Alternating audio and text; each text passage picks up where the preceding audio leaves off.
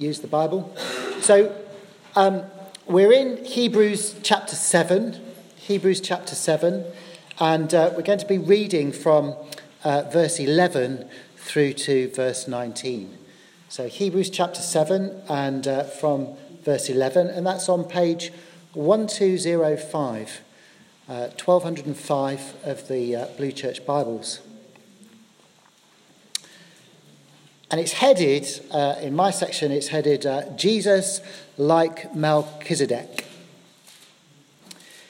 If perfection could have been attained through the Levitical priesthood, and indeed the law given to the people established that priesthood, why was there still need for another priest to come, one in the order of Melchizedek, not in the order of Aaron? For when the priesthood is changed, the law must be changed also. He of whom these things are said belonged to a different tribe, and no one from that tribe has ever served at the altar. For it is clear that our Lord descended from Judah, and in regard to that tribe, Moses said nothing about priests. And what we have said is even more clear if another priest like Melchizedek appears, one who has become a priest not on the basis of a regulation as to his ancestry, but on the basis of the power of an indestructible life. For it is declared, you are a priest forever in the order of Melchizedek. The former regulation is set aside because it was weak and useless. For the law made nothing perfect, and a better hope is introduced by which we draw near to God. So again, we're into the book of Hebrews, some quite challenging and difficult things to wrestle with and perhaps understand. I really hope that that God can help me with Jane's prayer to be concise and understandable. That's a bit of a challenge, but I'm sure God can help us with that. Just reminding you from those that were here last week or just those that weren't able to come. Alex last week took us through the first section of chapter 7 when he started looking at the character of Melchizedek. I'm not quite sure if I got the pronunciation right, but I don't mind. Melchizedek the priest. And last week, you remember that Alex said he was a king and a priest. One whom Abraham came to and sought a blessing from, and in response to that gave 10% of his plunder, his wealth, as a worship offering to this priest. And we saw that, we heard from Alex that Melchizedek was a foreshadow of Jesus. Just Jesus being the real thing, but Melchizedek just like a glimpse into the future of what Jesus was going to be. Jesus, a king who leads his people, and a priest who loves his people. And I love that phrase, a king who leads and a priest who loves his people. See, Jesus has blessed us, hasn't he? And we've been worshipping and singing in response to that blessing that he's given us. And that response of worship, Alex was teaching us, should include everything about us, including our finances. Because finances are a kind of a marker, if you like, a guide to where our heart is. Where your treasure is, there your heart is also. So if we give in our worship to God, that's a good sign that we're worshipping fully. And today we're going to look at the next section of Hebrews, which outlines why Jesus, who is a priest in the order of Melchizedek, is therefore different and better than the Levitical priests, those that were assigned to be priests from Moses' day. So that's where we're going to look at. And we need to remember that the writer to the Hebrews here, he was writing to Jewish Christians who were steeped in traditions and the practices of the law and the old way of doing things. And traditions are hard to change, aren't they? I came across this story. And it said this, in 1903, someone noticed a Russian sentry standing guard at a post with no apparent reason for his being there. And when asked why he was standing guard there, he answered, well, I'm just following orders. And the question was asked of the captain of the guard, but he didn't know what the sentry was posted there for either. And the inquiry went up the chain of command to the Tsar, but he didn't know either. And he asked that someone track down the answer, and finally it was discovered that in 1776, Catherine the Great had planted a rose bush there and posted a sentry to guard it. And the bush had been dead for over 80 years, but the sentry was still standing guard. Traditions are hard to change. And religious traditions are perhaps even harder to change because people insist that, that God has ordained them, and therefore they're stuck in those ways. But here, so the Hebrew writer of Hebrews is writing to Christians who were Jews and were steeped in all that tradition and the way of doing things. And yet he puts forward a really strong argument that the old way of doing things is to be set aside. And through Jesus, a better hope is introduced, by which we draw near to God. The law was given to the Jewish people by God through Moses, with the sole purpose, if you like, of setting out clear boundaries of what was acceptable to God. Just like if you have children, you set out boundaries for them, don't you? You know, so they're clear. And the better and clearer those boundaries are, the better the children are. But yet we know that they break those boundaries, and they won't always. They'll go over them, and they'll fall short, won't they? And it's the same. God knew with his people that they wouldn't be able to keep the law. And therefore he made provision for that through the priesthood, through the priests, who would help the people cover over their sin through sacrificing animal sacrifices, shedding the blood of animals rather than themselves to make up for their sin. But these animal sacrifices, they had to be repeated and therefore only offered temporary forgiveness. It wasn't a long-lasting solution. So there's three things I want to draw out that the author of the Hebrews is arguing here. Firstly, that the law and the old priesthood is set aside for something different. Secondly, that Jesus is the new priest in the order of Melchizedek, not based on tradition, not based on all the external factors that went with the Levitical priests, but based on the power of his resurrection.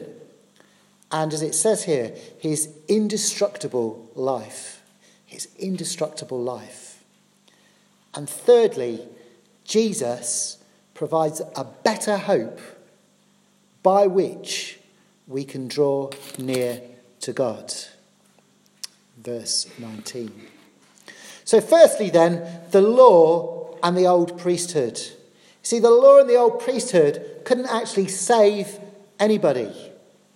If we look at the beginning in verse 11, it says this, if perfection could have been attained through the Levitical priesthood, why was there then still a need for another priest to come, i.e. Jesus? Again, down in verse 18, it says this, the former regulation is set aside because it was weak and useless, for the law made nothing perfect. And in this context, I think perfect means the condition by which men and women can be presented as acceptable to God. In other words, we're righteous, we're made right with God. That God who is completely and utterly holy. And you see, the law can't do that for us. The law, if you like, is like a plumb line, dead straight, which showed how far the people strayed from what God wanted. It didn't have the power to save. It just had the power to show where they went wrong. It's like this, just to, we talked a bit about, Chrissy talked a bit about the Alpha course. As just a little aside, the Alpha course is a great opportunity to come and to ask questions, develop your faith more, invite friends along that haven't got a faith but would like to, are interested to find out a bit more. We always eat together first off and form a great little group or hopefully a bigger group where we get to know each other and we can ask all sorts of questions and explore stuff together and get teaching and build on things. And so you're all invited to that, and I'm really looking forward to leading it. But just to borrow, one of the Alpha uses a lot of illustrations, and one of the illustrations in Alpha that is used is one that is helpful for us in understanding this. And Nicky Gumbel, who wrote the Alpha course, he says, imagine a wall. So here we've got a big wall, say, and think about the very worst person ever in the world. Who would that be? Think of somebody. And you would put them at the very bottom of that wall. So it might be someone like Hitler or Osama bin Laden or whatever it is that comes to your mind. Group people, really terrible tyrants, murderers, right down at the bottom. And then maybe think of the best person that you've heard of or you know. Where would they be? Put them at the top of the wall. So, don't know, who would you think of? Maybe someone like Mother Teresa, gave her life, you know, humbly serving and dedicating her life to serve others. And you put them at the top of the wall. So there's a big separation between people. And where would you be? Probably somewhere in the middle, wouldn't we? We're not like Hitler. We're not as fantastic as Mother Teresa. We're somewhere in the middle, and we put ourselves there. And then he says, well, imagine that the target is not actually the ceiling, the top of the wall, but actually the target is the moon. And they're all way off the standard. Because then the Bible says, for we all fall short of the glory of God. We've all sinned. Each one of us has sinned and fall short of that standard of God, that holy, holy God. And no matter how good we are, how middling we are, or how bad we are way, way off coming into the presence of a holy God. And the law just shows us how far off we are. If you've got your Bibles, just turn back a little bit into Romans chapter 7. I'm going to pick into some of these verses just a little bit. It's quite a complicated argument from Paul here, but what I want you to do is just get a feel for it, because Paul here is saying something that we all feel at different times. So if you turn to Romans chapter 7, it's on page 1133. Chapter 7 and verse 7, entitled in this Bible, The Law and Sin, he says this. He says, what shall we say then? Is the law sinful? Certainly not. Nevertheless, I would not have known what sin was had it not been for the law. So if God hadn't said, these are the things I want you to do, you wouldn't then know if you'd gone wrong, right? So this is what Paul is saying. And he gives an example. For I would not have known what coveting really was if the law had not said, you shall not covet. But sin, seizing the opportunity afforded by the commandment, produced in me every kind of coveting. You know, wanting things that were elsewhere. And he goes on with this argument. And if you want, you can read this through a little bit when you get home. And you can see that Paul gets himself into a real argument here about wanting to do things but not being able to. If you look at verse 15,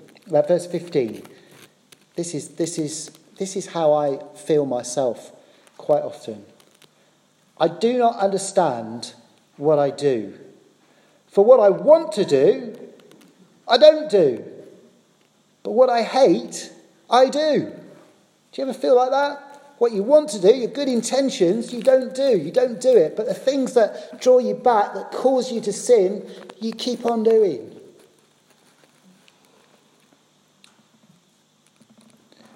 And if I do what I do not want to do, I agree that the law is good. So these are things that are good. You want to do them, but you can't do them. So there's nothing wrong with the law in itself. For I know that good itself does not dwell in me. That is, in my sinful nature. For I have the desire to do what is good. Yeah, I want to do what is good, but I cannot carry it out. For I do not do the good I want to do, but I do the evil I do not want to do. This I keep on doing. Now if I do what I do not want to do, it is no longer I who do it, but it's the sin living in me that does it. So I find this law at work. Although I want to do good, evil is right there with me. For in my inner being I delight in God's law, delight in doing what God wants. But I see another law at work in me, waging war against the law of my mind and making me a prisoner of the law of sin at work within me. Do you recognise that? You have things you want to do to please God and follow him and go all right for him, but you keep failing, you keep falling over. And there's other things that you know that you shouldn't do and you want to avoid, but actually it keeps on dragging you back. And Paul says this, verse 24, "What a wretched man I am." That's how he feels. Because the law is showing him, if you like, this plumb line is showing him how far away he is. What a wretched man that I am. Who will rescue me from this body that is subject to death? Thanks be to God, who delivers me through Jesus Christ, our Lord. That brings me on to the second point then, doesn't it? So the law is to be set aside because it is, as it described, useless and weak. It can't save us. It can't get us right with God.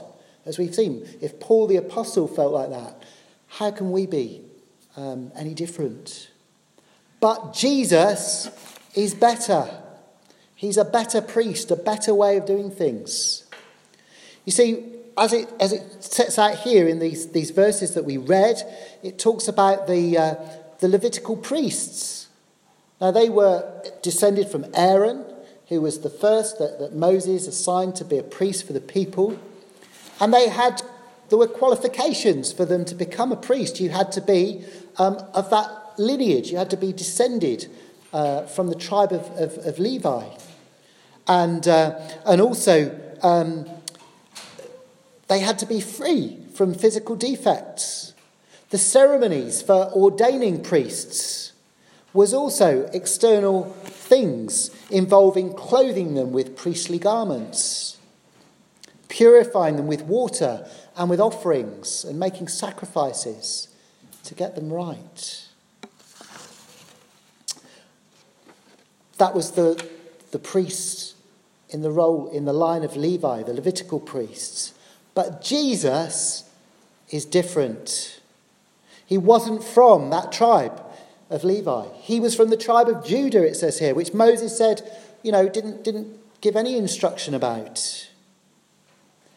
If you remember the prophecy of Isaiah 53 verse 2 says this, "He had no beauty or majesty to attract us to him, nothing in his appearance that we should desire him." He wasn't a perfect specimen in that sense. He was perfect in the way that he lived. But Jesus is better, is different, and better in the order of Melchizedek. And he has that place because of the power, it says, of an indestructible life. Verse 16. One who has become a priest, not on the basis of regulation and his ancestry, but on the basis of the power of an indestructible life. Indestructible. It's a great way to describe Jesus, isn't it? Understand that this, as I looked at this, I understand from the commentaries that this is the only time in the New Testament that that word is used. And it's a great description. Jesus, who is eternal. Jesus, who was there at the very beginning of time. John 1 verse 4 says this, in him was life.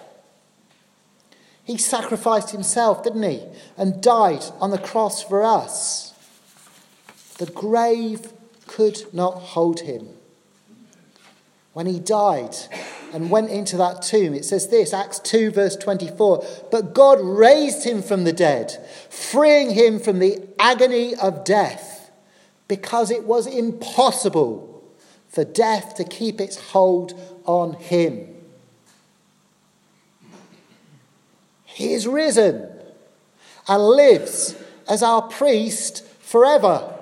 Nothing can remove him from that office. He is risen. He's indestructible. Indestructible. Now, I looked up what the strongest material in the world is. And Google told me, may or may not be right, but Google told me it was something called graphene. And graphene apparently is a material just consisting of a single layer of carbon atoms. For those that are interested in that sort of thing. It's 200 times stronger than steel. 200 times stronger than steel, but lighter than paper. Amazing, right? But a recent study that Google also told me is that it has flaws in it. Its toughness or the resistance to fracture is quite low. It fractures. Let me tell you, folks, Jesus is indestructible. He's as strong and stronger than that, but he will never fracture. You can hold on to him in the toughest of times, knowing that he's there for you. He's indestructible, and therefore a priest who is better. And thirdly, Jesus gives us a better hope. He gives us a better hope, it says in verse 19, because through him we can draw near to God. What the law cannot do, in other words, present us as acceptable to God, Jesus can and will do for those who believe. I love these verses from Ephesians 5, verse 27 onwards. It says this, it says, Christ loved the church. In other words, the church, who is the church? The church are the people who believe in him. And he loved us, and gave himself up for us to make us holy, cleansing us by the washing with water through the word, and to present us to himself without stain or wrinkle or any other blemish, but holy and blameless. Isn't that great? We no longer have to put on our makeup or wear our masks to cover up all the spots and blemishes that we have. We can come into God's presence because we are we're clothed with his righteousness. We are holy and blameless, presented without spot or wrinkle. Wouldn't you like to be like that? No wrinkles. Good stuff.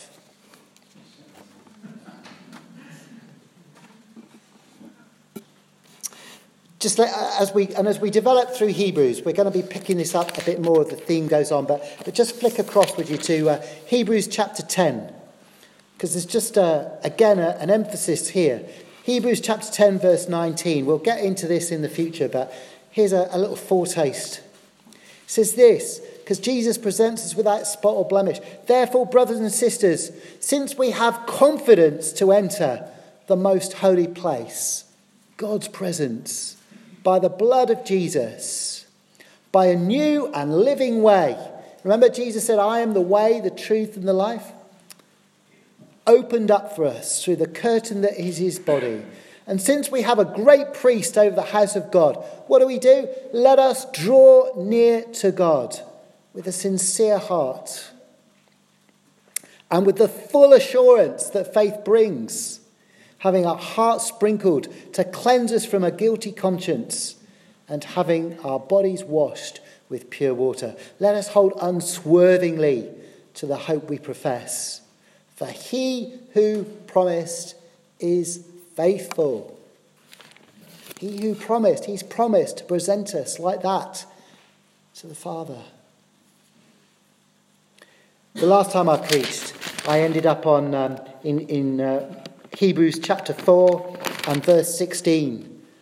And it says this: let us then approach God's throne of grace with confidence. We can come with confidence so that we may receive mercy and find grace to help us in our time of need. Isn't that fantastic? So, applications then. Firstly, following the law, doing good things, cannot save us.